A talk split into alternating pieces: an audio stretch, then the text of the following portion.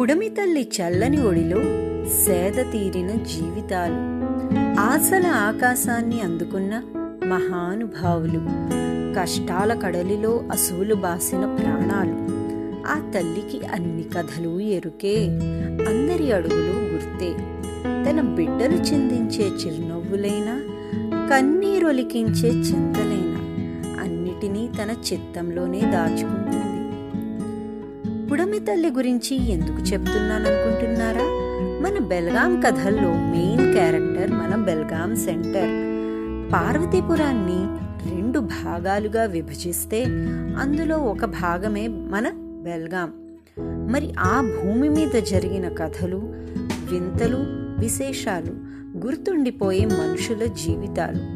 వీటన్నిటి సమాహారమే. ఆ ఊరితో ఆ ఊరిలో పుట్టి పెరిగి అక్కడ మనుషులతో ఆప్యాయతానుబంధాలు పెనవేసుకున్న మన భానుగారు రాసిన బెల్గాం కథలు.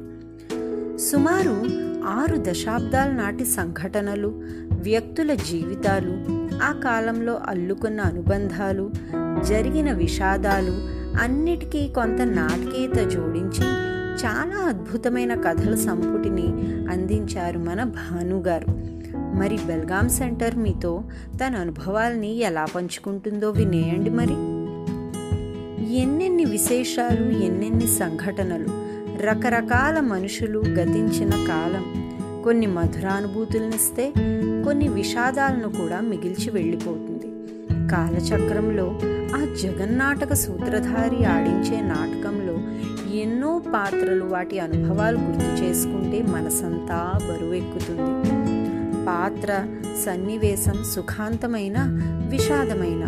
నేను కూడా మీలాగే నిమిత్త మాతురాల్నే తల్లిగా ఎన్ని దశాబ్దాలు గడిచినా ఎంతమంది పిల్లలు పుట్టి గతించినా వారి ప్రతి అడుగు నాకు జ్ఞాపకమే.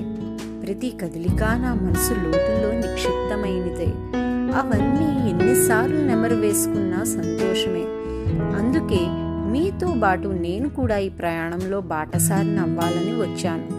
మరి ఆలస్యం చేయకుండా మన పిల్లలు చెప్తున్న నా కథల్లోకి వెళ్ళిపోదాం. అద్భుతమైన జ్ఞాపకాల బండిలో ప్రయాణాన్ని మొదలు పెట్టేద్దాం